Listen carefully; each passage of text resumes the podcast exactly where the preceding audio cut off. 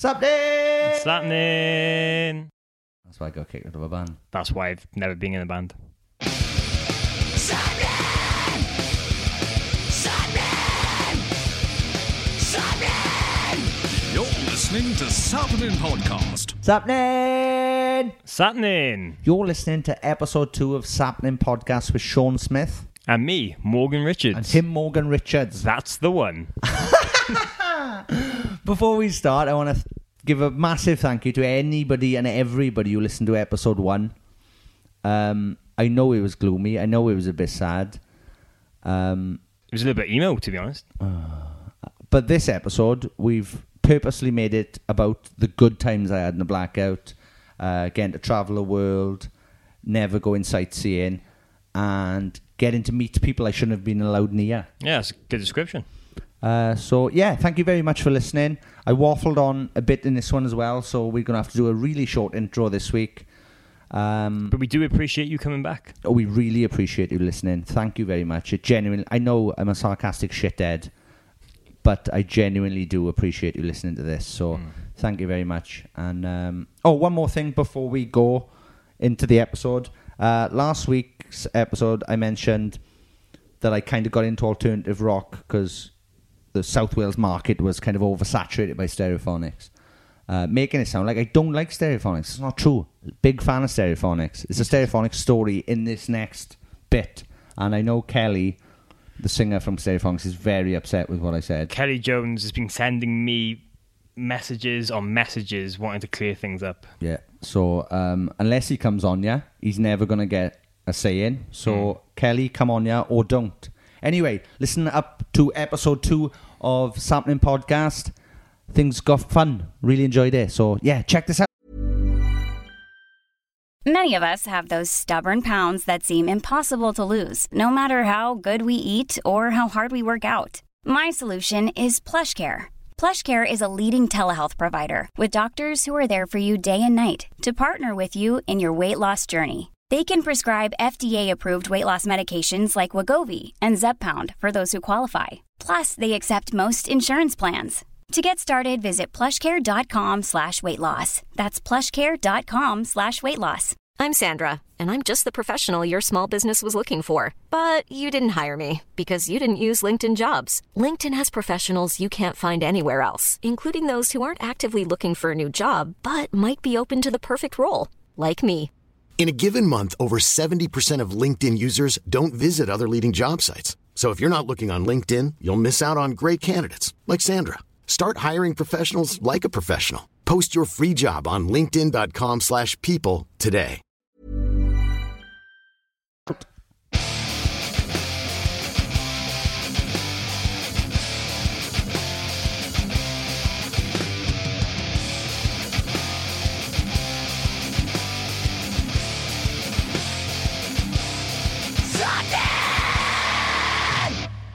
So, Sean, let's go all the way back. Tell me how it started. Okay. Um, well, I was born in December. No, no, no, not that far, not that far. Not that far. The Blackout, Oh, okay. 2003. Okay, That all right. band you used to be in. how did Um, it start? How did you all meet Well, I was going to go before that. How did it start? I was going to say December 29th, 1983, Sean Smith was born.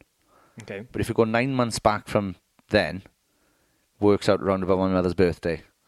So I'm probably a drunken fumble that they didn't want. So the black had started uh, in, I think, 2001 technically, maybe 2000. Snoz is the boy for this because he can literally remember every date, like to the minute. Um, but yeah, we started as a five piece band. Um, it was me, Gavin Butler and his Blue Eyes, uh, Matthew Davis, Rhys Lewis, and Gareth Kevin Lawrence on drums. I was DJing and doing backing yelling. Gavin was singing because he's a great singer. Matthew's playing guitar, Rhys playing bass. Uh, it's not just playing drums, obviously. And then, um, yeah, our first gig was in Merthyr Tydfil in a place called RM's, which is now known as Punjabi Junction. It's nice. Taken over and it's now an Indian restaurant. We should go back here really and see if we can get a gig. Yeah. laugh. Um, So yeah, we started under the name 10 Minute Preview. One of the worst names you've ever heard for a band. Um, yeah, we took our name from the porn section of, uh, you know, like Bravo and Dave and Oh, remember nice. all that back in the day.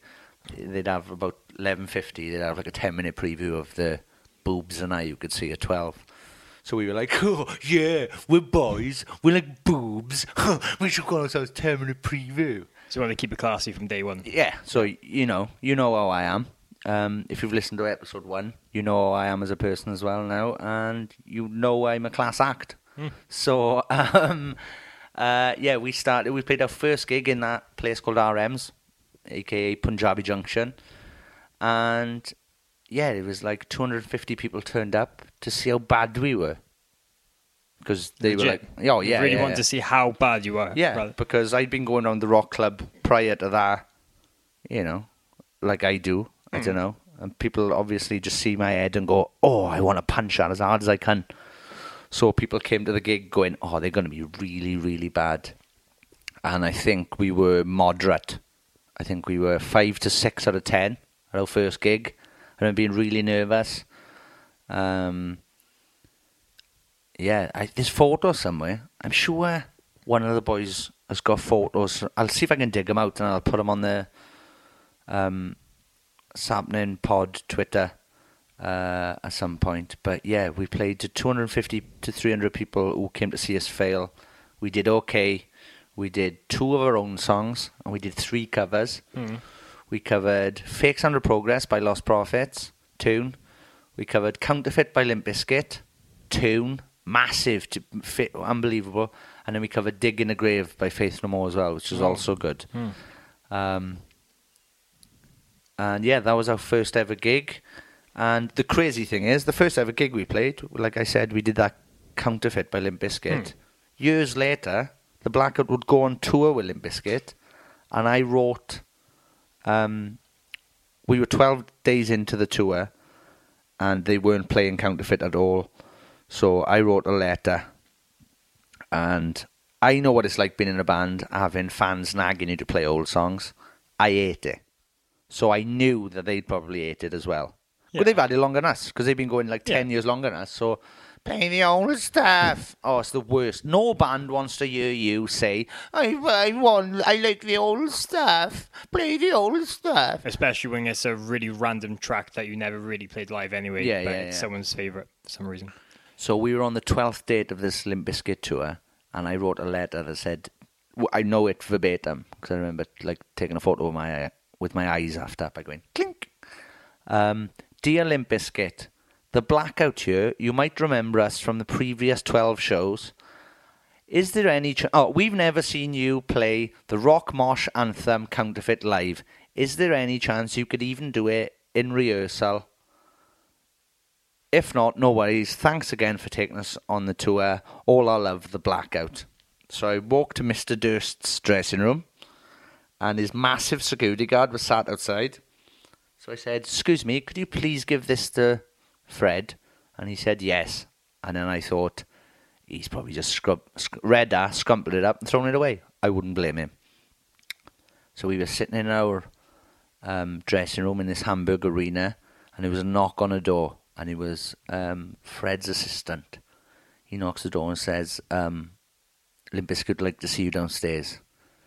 So I instant, yeah, exactly, In Mob. trouble. Oh. So we get to the stage, and I'm worried now because I'm like, oh, they're gonna say, oh, come on now, boys, grow up, fucking like our new stuff or whatever. Um, which is great. Love all Limp Bizkit stuff. They, they can't do no wrong in my eyes. Um, and yeah, so as we walked to the stage, Fred said, "Yeah, we'll do counterfeit." My face lit up, and he said, "But only if you sing it." So I was like, so walked over with him to the monitor desk. They give me a wireless mic. They give Gavin a wireless mic. And Fred was like, right then, we'll go line for line. And he was like, he had an auto cue, right? So in front of him, um, you know, you got your monitors on the Yeah. floor. Like a lot of people, perhaps listening to this, don't even know what monitors are, but they're the speakers in front of the band that plays, you know, plays the music back to the band or whatever. But Fred Durst has got one right in the middle of his monitors. There's a TV with lyrics on, with like Oh, an no auto way. cue. Yeah. Really? Bro, when you're in Limp Bizkit, right, and you've got 90 different hits, Okay. Yeah. it's difficult to remember Yeah. all the words, right? Okay. And I don't doubt he's partaken in the devil's lettuce before now. So he probably hasn't got a great memory. But anyway, he said, and this is cool, he said, Oh, if you need the words, the words are on the old man TV, because that's what he calls it. And me, like the absolute dickhead I am, didn't think, literally stepped over the monitor so I couldn't see the words anymore, turned to him and went, I was born to do this. Oh wow! What a loser. What a lying! Out of everything you could have said. Yeah. No, no, I know the words off by heart, or you know, no, I know them. Oh, uh, You- oh, maybe like yeah. I was born to do this, Fred. So we did it, right? And he said to me, "Right, don't get too drunk after your set tonight, because we'll do that live." So if you go to YouTube and type in the Blackout Limp Bizkit Hamburg, there's me singing with Fred Durst. Well, with Limp Bizkit, fucking couldn't be more happier. And it was only after that that I realised I've just wrapped that Fred Durst in what I think is his voice. Hey man, wake up and smell like concrete. It's strange to see you change like the LB. He's got to be thinking, what the f-? like if somebody if imagine if that was the other way around. Imagine him going, hey Sean, I want to do a blackout. Well, not really, because I guess we kind of sang it in American accents as well. But like him coming up just doing an impression, like Hmm. like, hey, what's going on, man? All right, buddy, how's it going? Like that sounded Indian. My Welsh impression, despite being Welsh, comes out very Indian. And yeah, I just, I couldn't believe it. I was just like, I've just done his own voice art. It's like me doing Arnie to Arnie. Yeah. Ah, Arnie, you son of a bitch. Like, Yeah, you'd never self-intentionally do that, but yeah, but um, yeah, back to the original bit. How do we start? Yeah, 10 minute preview started. We played a couple of gigs. I think we done, we were together probably like a year or two. And then we met James Richard Davis, aka Bob.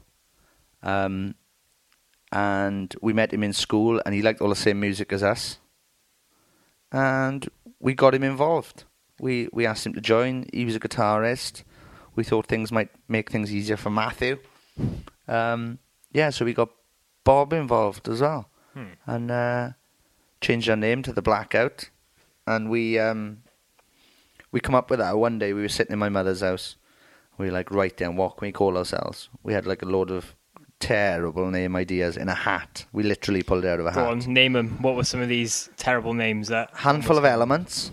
Yeah. I think that was a song title in the end. Um, handful of elements. They were just literally sent. Remember when bands used to have sentences as names? Yeah, get you know three-part name. Yeah, yeah. Taking Back Sunday. yeah, newfound glory From you know, Autumn to Ashes. Yeah, Um, escape the fate. Escape the Fate. Uh, I'm still th- trying to think about. Uh, My anyway, Chemical Romance. My chemical, my chemical romance. Yeah, correct. Um, yeah, so we we were literally like. I remember seeing a T-shirt that said "I survived the blackout" because it was um, in New York, I think in 2001 or something. They had a blackout that literally they lost power for a couple of days or whatever, and and I was like, "Well, if we call ourselves a blackout, we've instantly got a T-shirt idea." Because, as you might have noticed from part one, I am constantly thinking about T-shirt ideas. Yeah, we so, have a good T-shirt. um, yeah, so the blackout was in that hat. We picked it out. There it is. Boosh, the blackout then. Let's be called that. And then, um, yeah, we we went about our ways trying to take over the world. Hmm. Like Pinky and Perky, but more Welsh. Yeah, we recorded uh, our first EP with Ramesh Dodangoda, um, which is difficult to say. It's It worse, is. If you, it's worse if you're drunk. Yeah, I can imagine. We recorded the first EP called The Blackout, The Blackout, The Blackout. Right, is it true that you named it that because just just off the off chance that it got on like a television advert or something, you'd have someone saying your name four four times? Yeah. Basically, we just wanted to. We just thought how difficult it would be. Well, not difficult, but just how annoying it would be for like a voiceover actor to be like the the debut EP from the Blackout called the Blackout, the Blackout, the Blackout.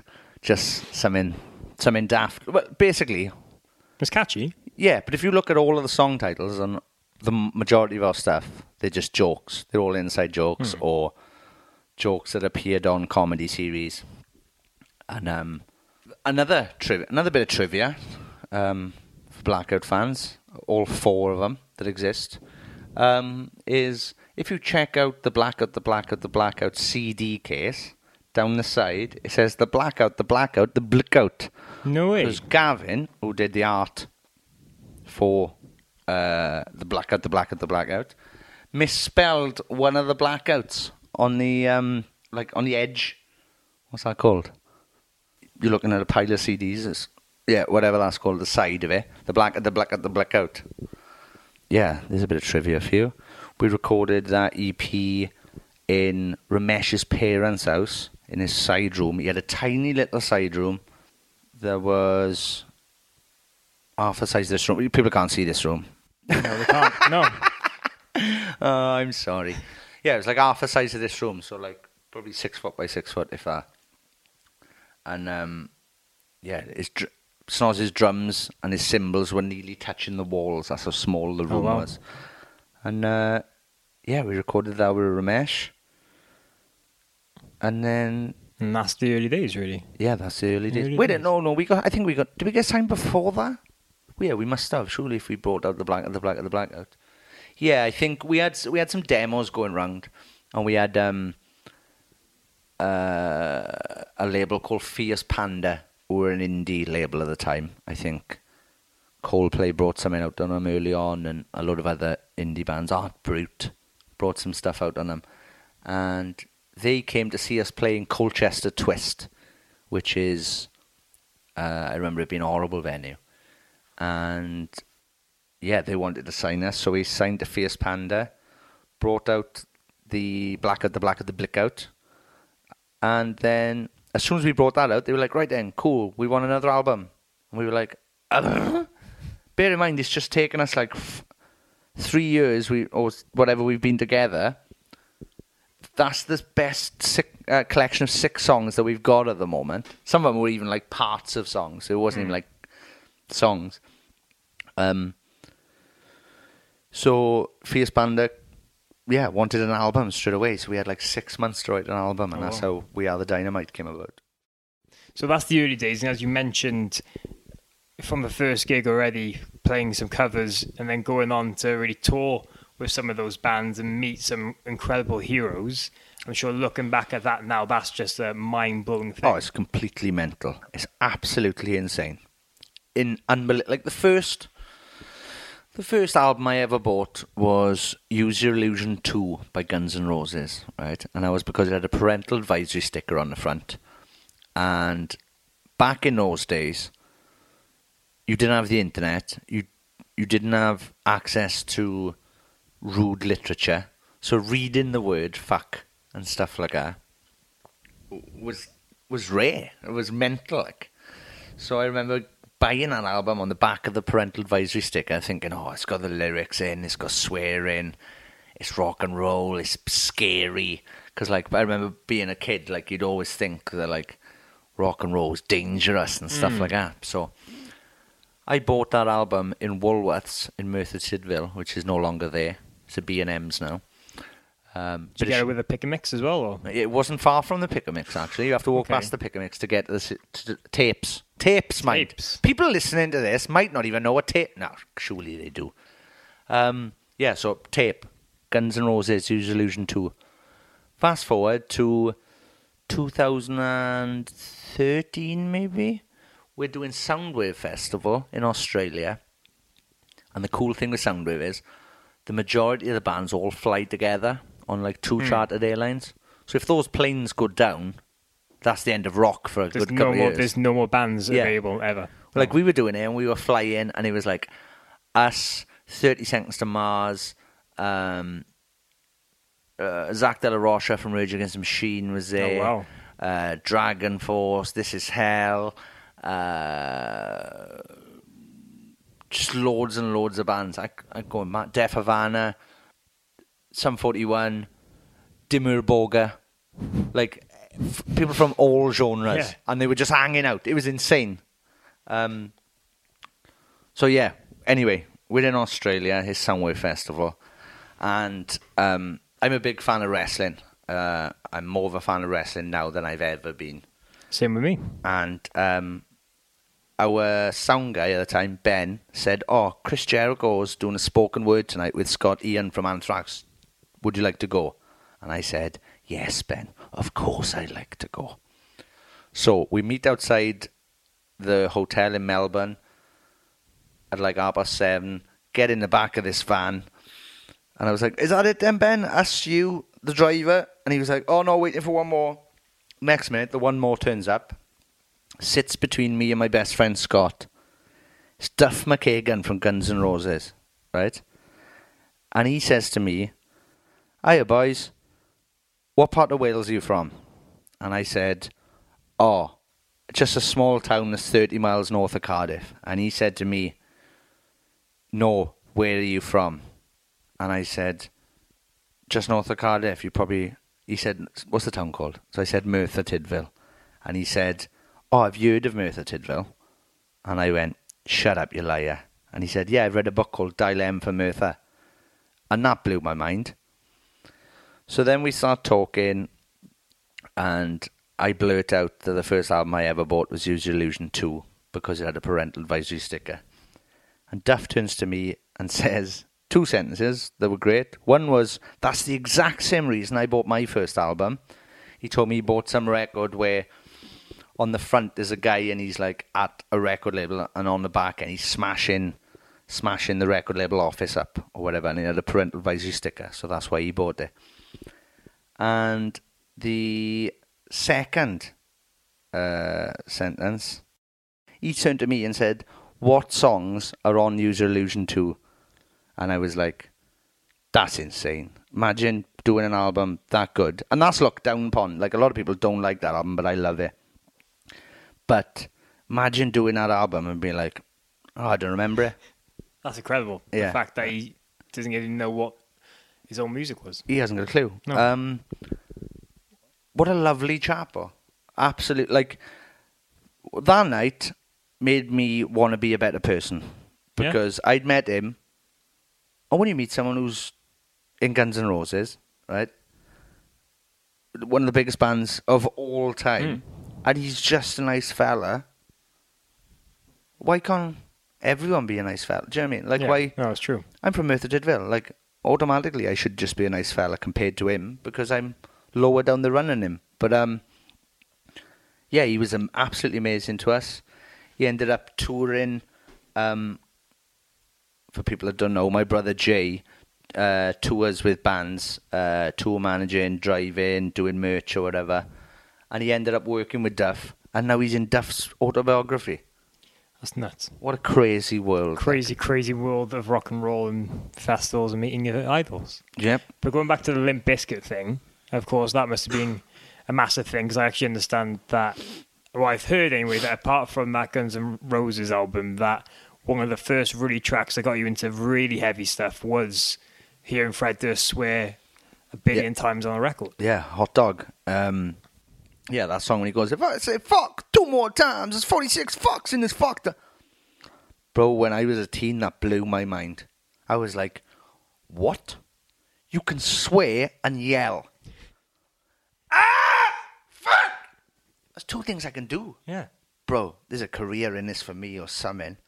And then uh, somehow I made a short career out of it, but I made it like it's it blows my mind. Just and then yeah, I've literally met all of my musical heroes, and I haven't got a bad word to say about any of them. Yeah. Yeah, it's mad. It's it's insane. Like people say, "Oh, don't meet your heroes. You're going to hate it." My heroes growing up were Fred Durst, Daryl Palumbo from Glassjaw, uh, Pharrell, uh, Guns N' Roses, Stereophonics. Like, I've met all those bands, and they've all been fantastic. Not one dick, like hmm. you thought one of you the odds. The odds of one of them being a dick, you'd think. Yeah. You'd think Fred Durst would be a dick Yeah, should have had a bet on that, really. couldn't have been nicer to us. Oh. But I sometimes wonder if Fred was nice to us because someone had said, "Oh, look, proper fanboys, mind, proper fanboys." I remember, we walked into the first venue. Sorry to keep. I've got just I love Limp Bizkit so much. I've got stories for days. Yeah, we walked into the first venue on our Limp Bizkit tour, and Limp Bizkit was sound checking on stage, and it was us six, their sound guy, and them on stage in this aircraft hangar of a venue. And at the time, my Twitter picture was me with blonde hair with like blood coming down my face from um, a gig I did in Southampton where I'd smashed myself in the head until I started bleeding. I just thought that was a normal Friday night for you. Well, yeah, sometimes, sometimes, but it, this one was at one of those popular rock concerts. Oh, okay. I've heard. Of, I think I've heard of them. Yeah, yeah, yeah. First thing, as we walk into the venue, and we were at the very back of the venue, we walk in. Fred sees my blonde hair and says, um, "Hey man, I love your Twitter picture." And I was like, Mike, Mike, Mike, he knows me, he knows who I am. it was literally the happiest moment of my life. Oh, amazing. Yeah. Yeah. Well, this is much more cheery than the episode one interview. You feeling it? Well, yeah, we're talking about Happy good, things. good times Good I times, had, not times. the most miserable time of my life mm. when my five friends left me. Oh. Come on, come on, back, Yeah, back, back to the happy, back to the good stuff. happy Come on, things. we've done And that. Going back, obviously, you mentioned the really start, but one thing I think a lot of fans really got into about the band is the fact that you didn't really take yourselves too seriously away from the music, especially poking fun at yourself and trying to have jokes in song titles, and even just little things where I believe Riot was actually going to be about Billie Piper, the actress from Doctor Who. Well, all right, here we go. Right, so basically, this is how we write, right? Like all great musicians, like Mike Patton, etc. When it comes to writing vocals, I do noises first, Okay. right? So, like, if I've got an idea for a melody, rather than write out words for that melody, I'll just sing the melody until words fit it, and then we'll, you'll write the song about it that way.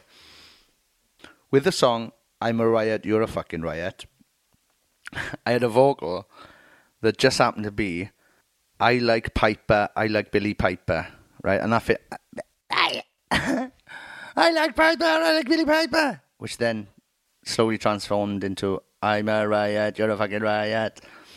Um, yeah, so that's how the Billie Piper thing came about. But um, the actual song title, I'm a riot, you're a fucking riot, is from a comedian called Dane Cook, and he has a special out, which I believe was CD only. You can get on YouTube, and the intro to his set is called Riot, and it's about him breaking up with a crowd, seeing a younger, sexier crowd, and then he meets up again with the crowd, and they start to riot, and uh, yeah, they start kicking off and smashing things. I've ruined the joke now. And then Dane Cook, someone says to Dane Cook when he's telling jokes, "You're a riot," and he's like, "I'm a riot. You're a fucking riot." On about everybody kicking off, but um, yeah. So there's jokes and song titles and lyrics that are just from TV shows and from our comed- favorite comedians of the time. But are you quite proud of that in a way where, especially, I think a lot of those other bands around those time took themselves maybe too seriously. Everyone in a band takes themselves too seriously. But there was some elements that you guys loved to poke fun of each other, even on stage, but kept the music. Oh yeah, yeah, well, well, yeah. When you listen to the music, most of it isn't jokes. Like, do you oh, know what I mean? Yeah. like it's it's serious music, but it either had song titles or lyrics that were taken, not taken, but used from comedies or things we liked or films or sentences one of us had said. Like song "Prepare for a Wound." How do you prepare for a wound? No idea. I'm not telling you where it's come in. I'm not telling you where the wound's going to be. Just prepare for one. How would you do that? it's impossible. um, but yeah, like there's loads of song titles that are just yeah, isn't going to uh, we're going to hell to burn the sunblock from That's, uh, what's it called? Um, Entourage. Entourage. Ari Gold says it. We're going to hell, so bring the sunblock. Um, here's something people don't know. The lyric in Children of the Night, this isn't love, this is war. I saw that. I I love it. I love the lyric. The first person that made me aware of those words in that order was TV scum winder upper Jeremy Kyle. This isn't love, this is war. And then he probably said, put something on the end of it then, like he does in every episode where he's shouting at somebody who's got somebody pregnant. Probably, yeah. Um, But yeah, there's loads of things in loads of blackout songs that are like Easter eggs, I suppose. I wish people would, Dig them all up and yeah, dig them up. make a list. And There's a song called "You and Your Friends" versus "Me and the Revolution," which is taken from a Dave Chappelle skit um, about Prince when Dave Chappelle goes and hangs out with Prince, and he goes back to Prince's. Oh no, it's Charlie Murphy. Charlie Murphy goes to hang out with Prince, and um, Prince decides that he wants to play Charlie Murphy and his friends in basketball. So he goes, "How about you and your friends versus me and the revolution?" And it's in that skit. And um, yeah, I heard that and I was like, "I'm having that. That's brilliant." And yeah, there's loads of different things in different songs that are from different funny things that we like as well. And going back to really starting off as the band, of course, you mentioned going to the first EP, then the record label really wanting the first record from you straight away. Yeah. In those early days, even though you were signed, you were doing a lot of things off your own back, getting your own tours, Yeah. especially uh, going on the road with Lostprophets, as we mentioned in the previous episode. Just how much work did you guys have to do as really an unsigned kind of band and put that extra effort into getting tours and promoting yourselves? Um, we we work quite hard, but I think it always seemed like it wasn't work to us though. Like, like we've grown up with like parents and grandparents who like worked on the mines and stuff like. Do you know what I mean? Like worked, like proper work. Like to me, that's work, right? I've never worked in my life really, like compared to that. So for us to be in a band, like we were just happy playing. There was gigs. We did a gig in Cardiff Barfly once, where the moment we went on stage, the sound guy, who was the only person in the room, went, just went outside, and we were like, "Oh, just us then, just us." But it was a practice. To me, to me, well, to us, it seemed like, "Oh, practice. We're getting paid for then." Yeah. So we're getting like thirty quid for this, Yeah. just to hang out and we can Scream at each other. yeah, we can yeah. do whatever we want. Yeah. We don't have to sing the songs. There's nobody here. We could do whatever.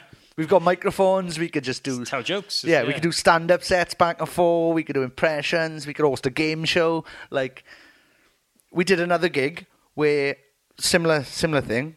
Um, some guy left, but left his dog here. We played to a dog. No, yeah, have blackout. I played a gig to a dog. The dog didn't appreciate that. That's amazing. What kind of dog was it? like a collie. Yeah. Might have been like a mutt, like a collie mixed breed or collie and Jack Russell. Wonder Collie Jack, collie, ja- collie Jackson. Hey, I wonder if that dog still has nightmares about one night. I would. Yeah. Yeah. Well, imagine it. Imagine if you were a dog. Now your owner's just left you, so you're instantly scared. Oh, fuck, where's he gone? He's the one who gives me food every week. He's the one who's managed to convince me that I should stay with him. Bugger, he's gone. Oh my God, what's this?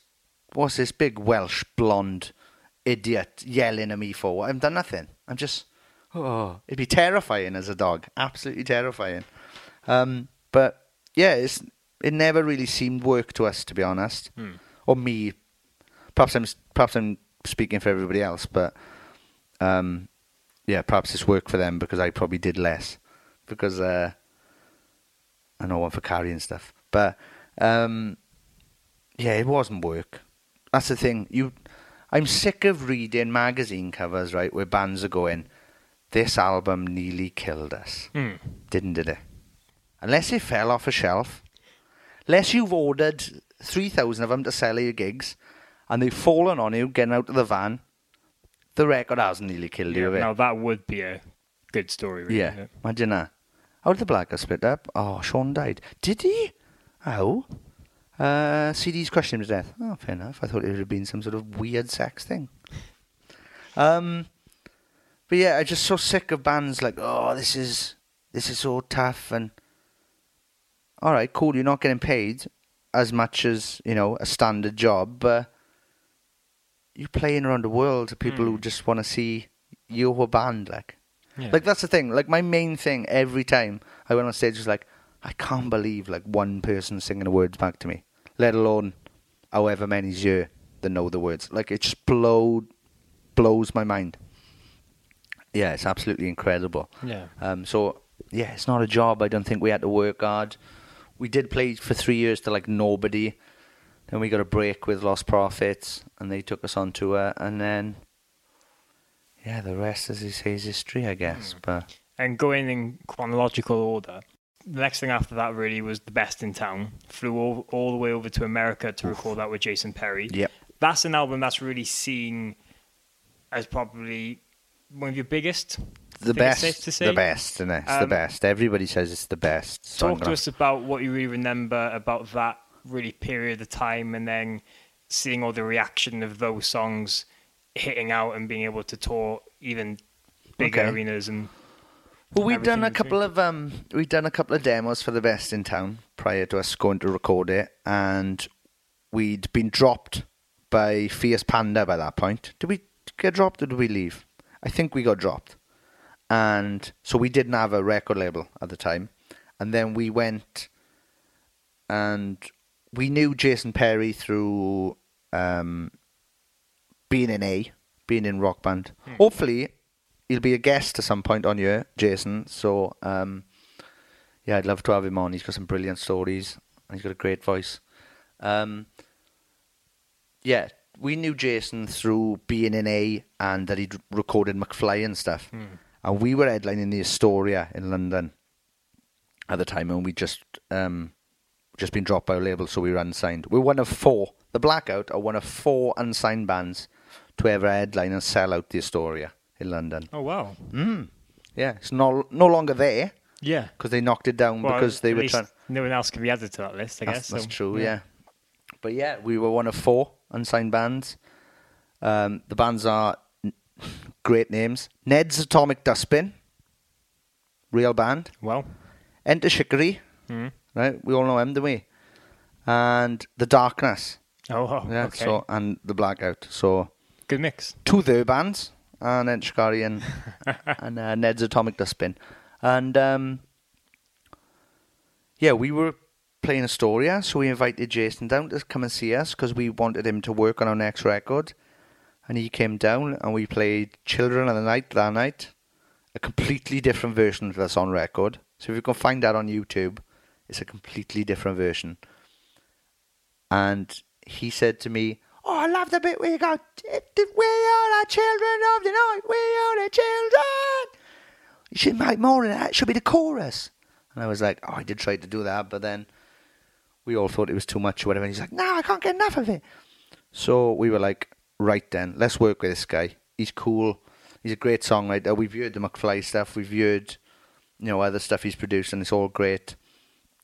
Um, let's work with him." So I remember the first time he came down to do pre-production with us. That's when a band and a producer get together to go over the songs and see if there's any bits that can be changed to be made better or catchier or whatever. And we had practice playing A's hit Nothing before he came. so when he turned up, oh wow he was like, "Right then, boys. Right then, boys. Let's hear these songs." Uh, so we went, "Ah, we got this song, but it's it's nothing really."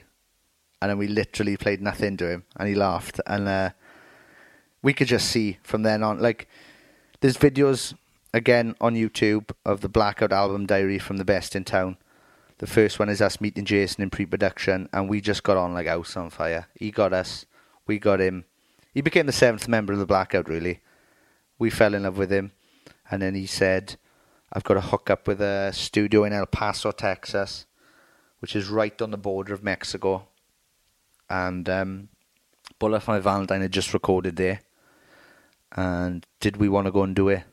So we went out to Texas to record the best in town, and it was amazing.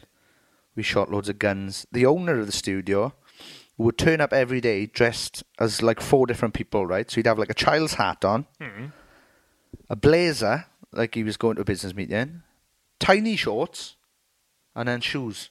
So you'd be like, that's four different outfits. Choose Yeah. choose what you're doing today. Are you going to business meetings? Are you pretending to be a child? Are you sitting by the pool?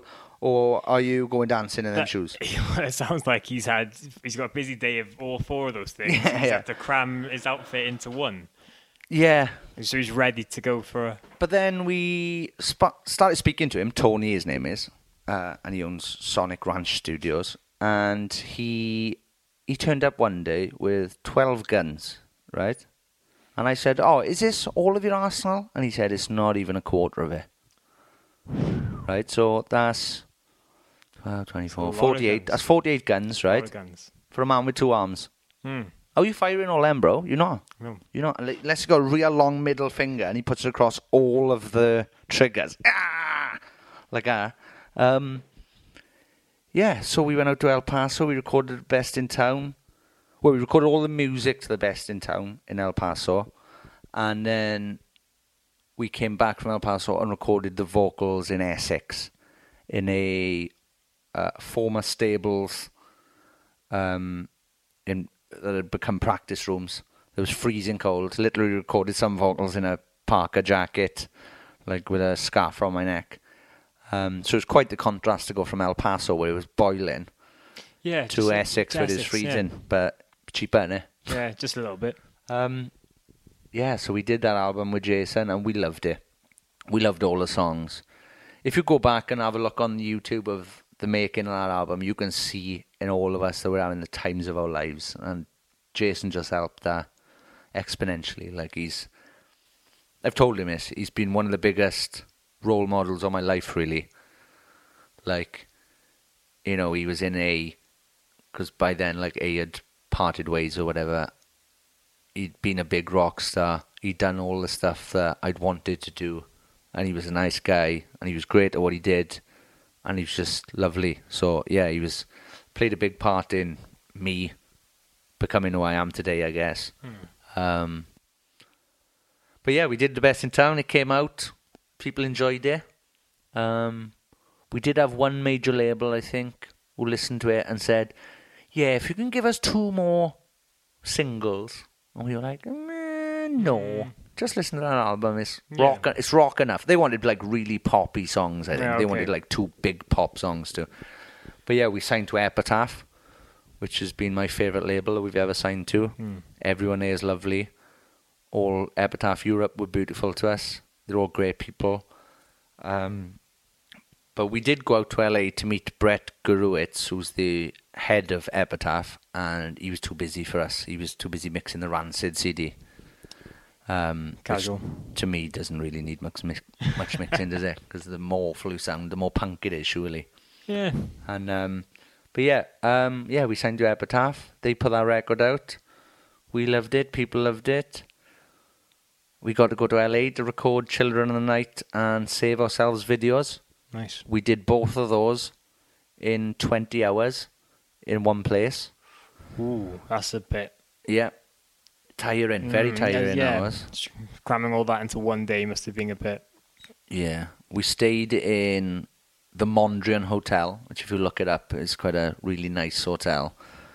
Um, how we were allowed to stay there, I don't know. Um, so, yeah, we stayed at the Mondrian. We went to the place opposite, which I believe is called Katana, which is a sushi restaurant. And our manager was like, "I'll get this, boys." And we were like, "Yes, thanks, John." And he went, "Oh, we just spent a thousand pound on sushi, and they won't take my credit card." And we were like, "Oh, it's coming out of the band credit card, yeah." Um, but yeah, we yeah, where we recorded "Save Ourselves" and "Children of the Night" was where Taking Back Sunday recorded "Make Damn Sure." Oh, no way. You know the one where he's jumping about, Yeah, falling yeah, in the wind. That that literal silver, big silver room was like the back, the back end of I one of our videos. that. Yeah. That's amazing. Um, yeah, so that that album really escalated us to new heights, I think, um, and really made us kind of a headliner, I guess. Because kind of before that, we had We Are the Dynamite, but I think we were just like a really good support band. But then once we had those other songs, that was it. There was no stopping us. We were headliner. Mm, It, it made you into kind of headlining and have a name behind you kind yeah. of band. Yeah, I felt yeah, I felt like it kind of made us more of a serious band, like Yeah. a genuine band, rather than me just laughing, going, "Oh, I can't believe we're doing this." In the last episode, we talked a lot about hope. We talked a lot about start the party and wolves. So I feel there's no really point going back over those again. But in a couple of those records, you had a lot of features. Yeah. And being able to work with a lot of artists from Josh Franceschi of You Me at Six. Yeah. Well, technically, the hero. technically, it was all of you, me at six. Is it? Yeah, because when we were doing That's on the best in town, isn't it? Is it? Yeah. Is it? Yeah, it is. Yeah, this is why we can't have nice Yeah, things? yeah. This is why we can't have nice things. Yeah. Joke title. Um, yeah, we were recording at a studio. We were recording. We were finishing up some vocals, I think, in a studio. We'd left Essex. We'd gone to Reading to a guy called John Mitchell's studio, Outhouse Studios, and I believe Yumi Six were recording there at the same time. Like they were recording in the studio studio bit, and we were recording in kind of John's vocal booth area. And we were like, we just hang out with them, and we were like, "Well, do you want to come sing on a song?" And they were like, "Yeah, of course, yeah." So Josh came and did like the main vocal on it, and then the bit where it breaks down after the middle eight, we go, "Oh, don't get," where it sounds like a load of Londoners. Yeah. when it sounds like the cast of EastEnders of running. Oh, don't care what you're thinking. Um, yeah, that's all of Yumi Six. Okay. Um, me and Gav, because the rest of the Black Yeah. Boys, I don't, don't know if they were there at the time. Um, we had that. We had Hyro, who came about because when we were recording Higher and Higher, I rapped the Fresh Prince. Yo, back up now, give her brother room. Fuse is lit, I'm about to go boom. Bit over the middle. And Jason was like, that's brilliant, can we do that? And I was like, I think Will Smith might have a yeah, problem. Yeah, it might be taken. He might sue us. Hmm. And he was like, "Oh, do you know any rappers?" And I said, um, d- "Well, Dan Carter, your former bandmate, um, he knows of a rapper called Hyro. He's just put me in touch with, who, who I love." So, message Hyro, got him on a song. He sent the song back. We were blown away by it. Yeah, amazing. Here's another thing people didn't know. Also on the best in town, top of the world, the second verse, we were trying to get Hayley from Paramore to do. oh, really? Yeah, but she was apparently too busy at the time. Um, also, here's another bit we were meant to have. In the middle of Children of the Night, if you have a listen carefully, there's like like like crazy percussion. Jason put that in because I had previously the summer before I'd met Pharrell, Pharrell Williams. Okay, yeah. Like he needs a surname. You were, yeah. Pharrell Jones. and I met I met Pharrell. What Pharrell? Oh, you know, man, Pharrell uh, Gregory. I met Pharrell, right? The, ha- the happy one. the happy, very happy, yeah. And I said, "Oh, you're really happy. You should write a song about that." And he said, "Oh, yeah, I probably will one day." I, I don't know what's, what's happened to him, but um, I'd met Pharrell, so we'd exchanged numbers. How mad of that is a sentence. I got Pharrell's number in my phone, and I text him, and shall I relay the old Pharrell story? People are to want to. People might want to know. I don't know. I like it.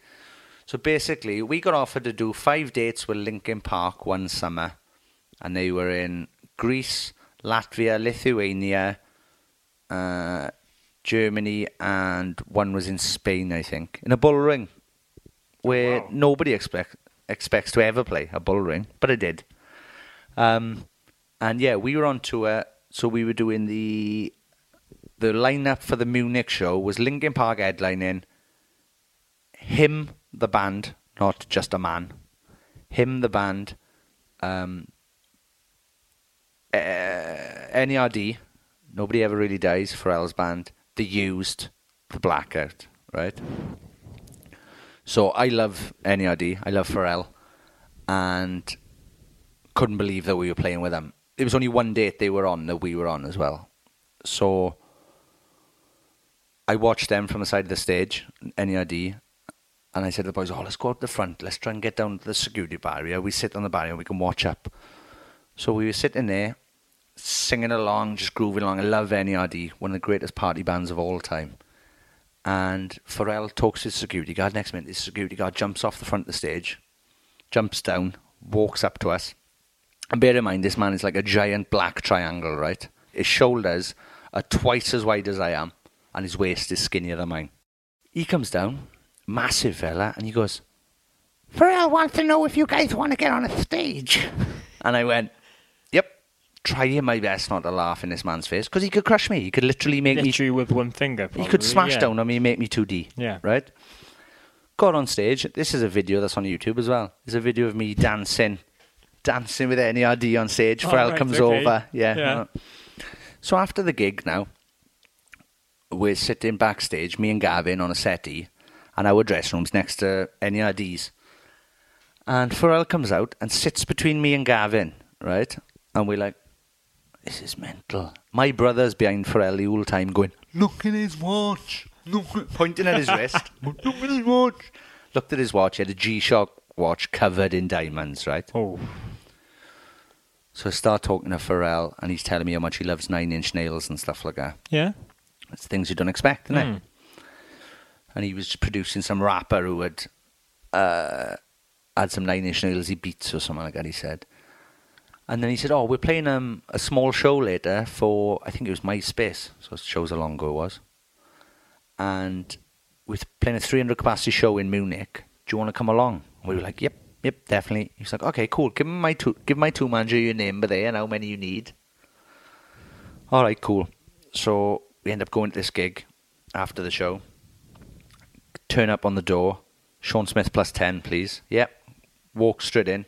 We're in this tiny gig now. It's like 300 capacity room. Bear in mind, any idea, any idea got two drummers. Right? You couldn't fit two drummers on a stage, but they managed it. We walk in. We're just there then, waiting for the gig. Pharrell's tour manager comes over and is like, "Oh, Pharrell doesn't want you out here with the audience. He wants you to come backstage." so we went backstage, right? And it's a tiny, tiny backstage. And um, Pharrell's like, "Oh, thank you ever so much for coming. I can't believe you came." And I was like, "No, I can't believe you invited me, Yeah. bro. This is meant." He was like, "Oh, I can't. We're from totally different worlds, and I, it means so much to me. You appreciate my band." And I was like, "You stupid bastard! yeah What are you on? You're Pharrell." incredible, yeah. Yeah. And um, yeah, so watched them. Matthew Davies, the whitest member of the Blackout, right, got stuck backstage in the dressing room. We'd all left to go and watch the show from the side of the stage. NERD and their four security guards had a prayer circle.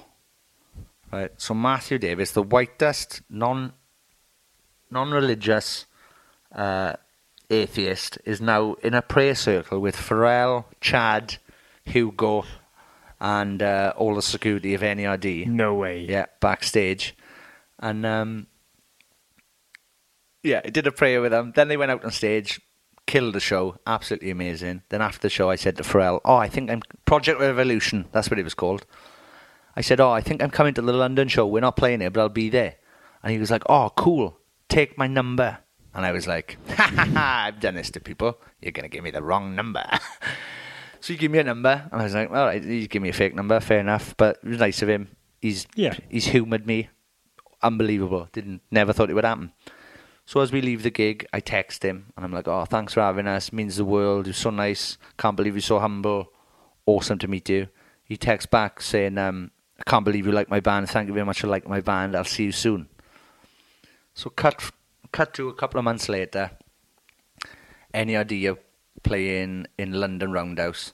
I text Pharrell saying, "Oh, I'm in Cardiff, but I have a good show tonight in London. Shame I can't be there." Get a phone call then off um, Pharrell's assistant, and he's like, "Oh, Pharrell wants you to come to the show." And I was rehearsing at the time in Cardiff with the blackout, and he, yeah. So for, he was like, Pharrell wants you to come to the show, and I was like, "Oh, I'm three hours away," and he was like, "Okay, cool. Well, the show starts at nine. If you're three hours away, you should be here by eight, because he was like five at the time." And I was like, "Bro, I can't just. I've been summoned. I've been summoned by Pharrell via another man." And he, um, all the Black Eyed Boys are like, "Well, you got to go. Yeah. you got to go." So me and Bob drove up, watched the show. He somehow spotted me in the crowd, saluted me. We went backstage. We were waiting by his dressing room. And he came out and he was asking about the band. He said, Oh, what are you up to now? And I was like, Oh, we're just about to go to El Paso to record our um, second album. And he was like, Let's do something together.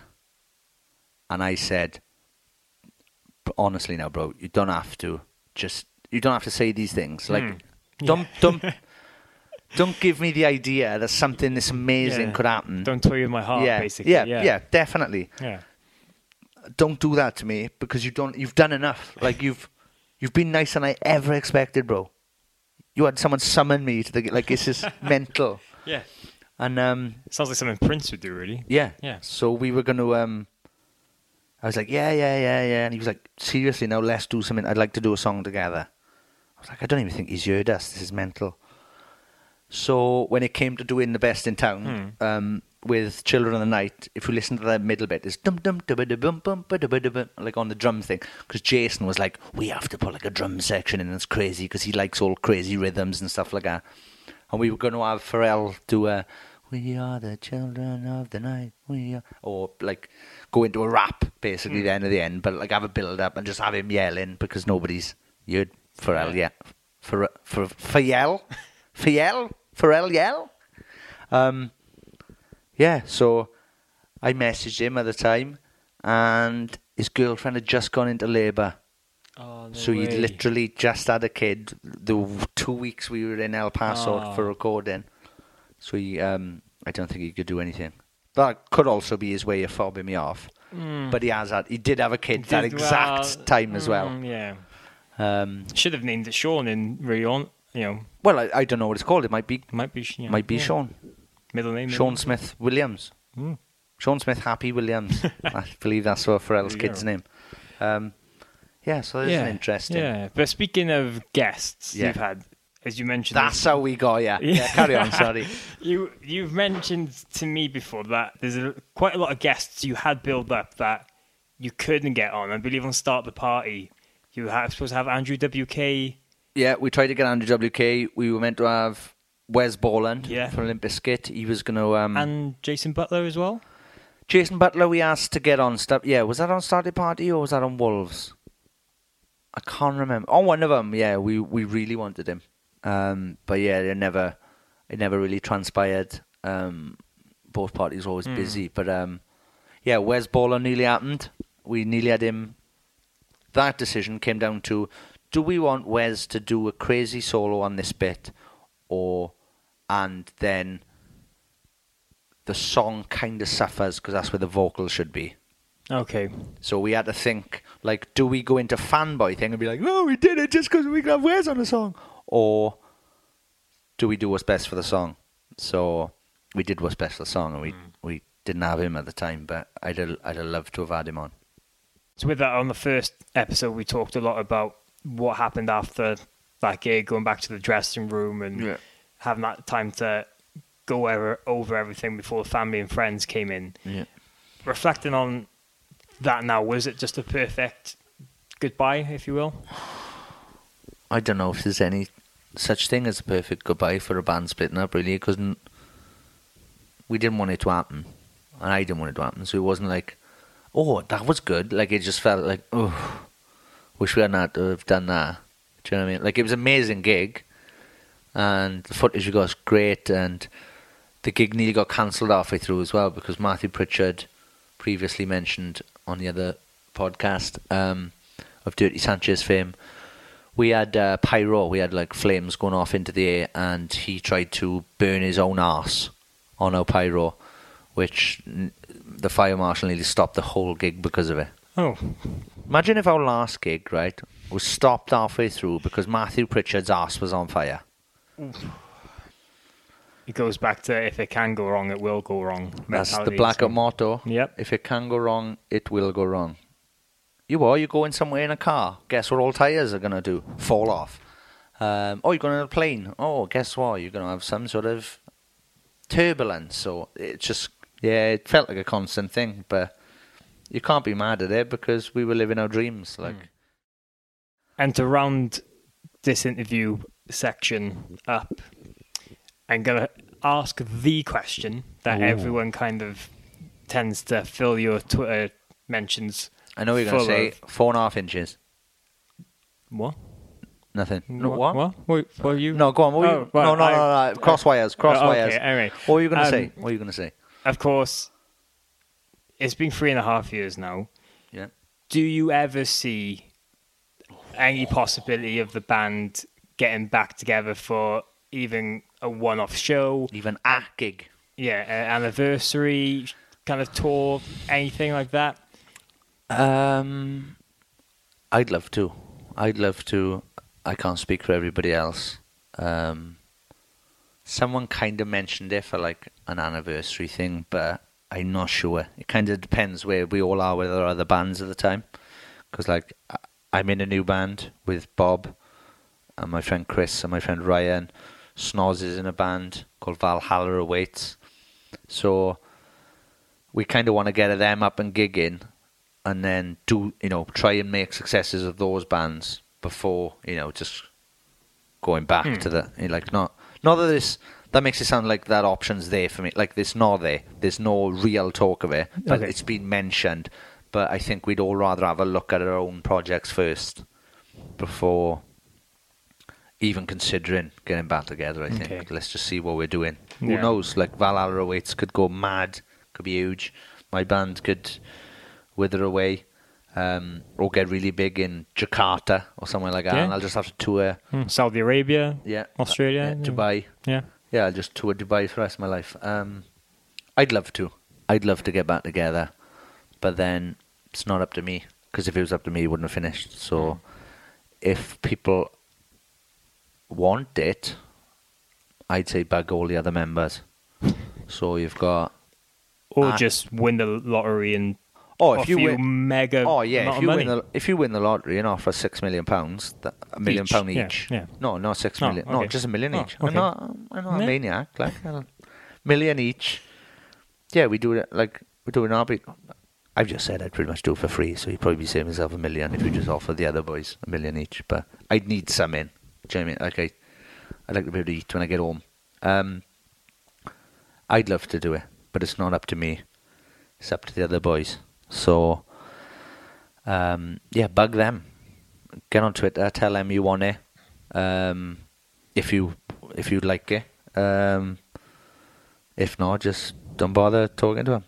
um, yeah, but to close up, yeah, I'd love I'd love to do it. I, I never say never. I love those boys. There's no bad blood between us. Um, I'd love to do it again. Imagine the softest sheets you've ever felt. Now imagine them getting even softer over time. That's what you'll feel with Bowl and Branch's organic cotton sheets. In a recent customer survey, 96% replied that Bowl and Branch sheets get softer with every wash. Start getting your best night's sleep in these sheets that get softer and softer for years to come. Try their sheets with a 30-night guarantee. Plus, get 15% off your first order at bowlandbranch.com. Code BUTTERY. Exclusions apply. See site for details. Hey, I'm Ryan Reynolds. Recently, I asked Mint Mobile's legal team if big wireless companies are allowed to raise prices due to inflation. They said yes. And then when I asked if raising prices technically violates those onerous two year contracts, they said, What the f are you talking about, you insane Hollywood ass? F- So to recap, we're cutting the price of Mint Unlimited from $30 a month to just $15 a month. Give it a try at mintmobile.com slash switch. $45 upfront for three months plus taxes and fees. Promo for new customers for limited time. Unlimited more than 40 gigabytes per month. Slows. Full terms at mintmobile.com. Many of us have those stubborn pounds that seem impossible to lose, no matter how good we eat or how hard we work out. My solution is plush PlushCare. PlushCare is a leading telehealth provider with doctors who are there for you day and night to partner with you in your weight loss journey. They can prescribe FDA-approved weight loss medications like Wegovy and Zepbound for those who qualify. Plus, they accept most insurance plans. To get started, visit plushcare.com slash weight loss. That's plushcare.com slash weight loss.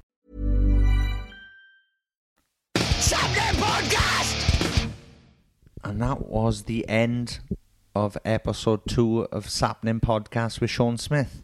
Um, we thought we'd just wrap it up there. I could go on forever talking about myself. I'm really good at that. He could, to be honest. Um, so if there's anything that you think I might have missed out on, or if there's any bands that we toured with that you like or you don't like, that you'd like some gossip on, um, get in touch with us on our socials. That's twitter.com forward slash sappeninpod, S A P P E N I N P O D.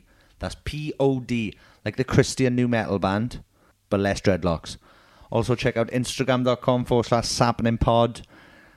The podcast is available on Acast, Apple Music, Spotify, and um, is that it? Is there anything else we need to? I think we need to thank a couple of people. Oh yeah, we need to thank people. Yeah, yeah. Um, thanks to uh, Acast for having us. Um, thanks to Joel Lay and Sam. Joel left a week after we started there, so I'm not sure if he's got fired for Uh, recommending us. It's a bit fishy, isn't it? It is very fishy.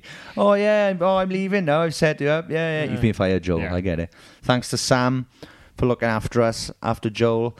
Um, big thanks to South Wales Kings and Sticks for producing the stings. That's the little bits of music you hear in between interviews and stuff. And it's a little bit of thing that you can headbang to Yeah. on this podcast. for all you moshers.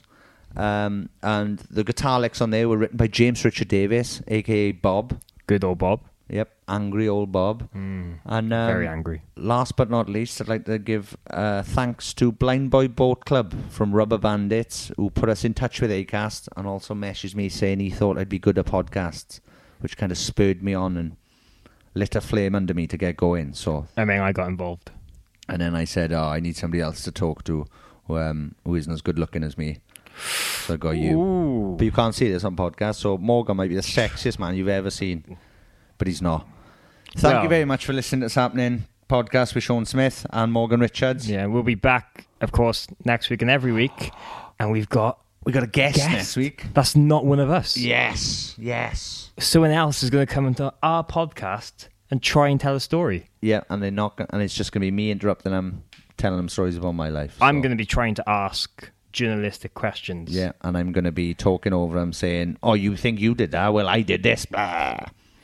Hopefully, I won't. But anyway, thank you very much for listening. This has probably gone on too long. I love you. I genuinely appreciate it. Please share, subscribe, like, rate. You know, eh, all those things Ev- that people say. Anything you can imagine doing for our podcast, just go and do it. Yeah, positively though, Yeah. not negatively. Yeah. Please. All right, ta Cheers. What's happening? What's happening? Never know, Wendy's.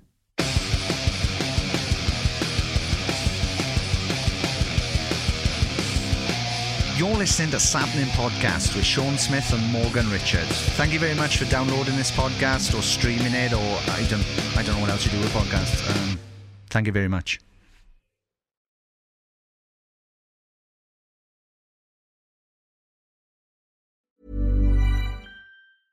Imagine the softest sheets you've ever felt. Now imagine them getting even softer over time. That's what you'll feel with Bowl and Branch's organic cotton sheets. In a recent customer survey, 96% replied that Bowl and Branch sheets get softer with every wash. Start getting your best night's sleep in these sheets that get softer and softer for years to come. Try their sheets with a 30-night guarantee. Plus, get 15% off your first order at bowlandbranch.com. Code BUTTERY. Exclusions apply. See site for details.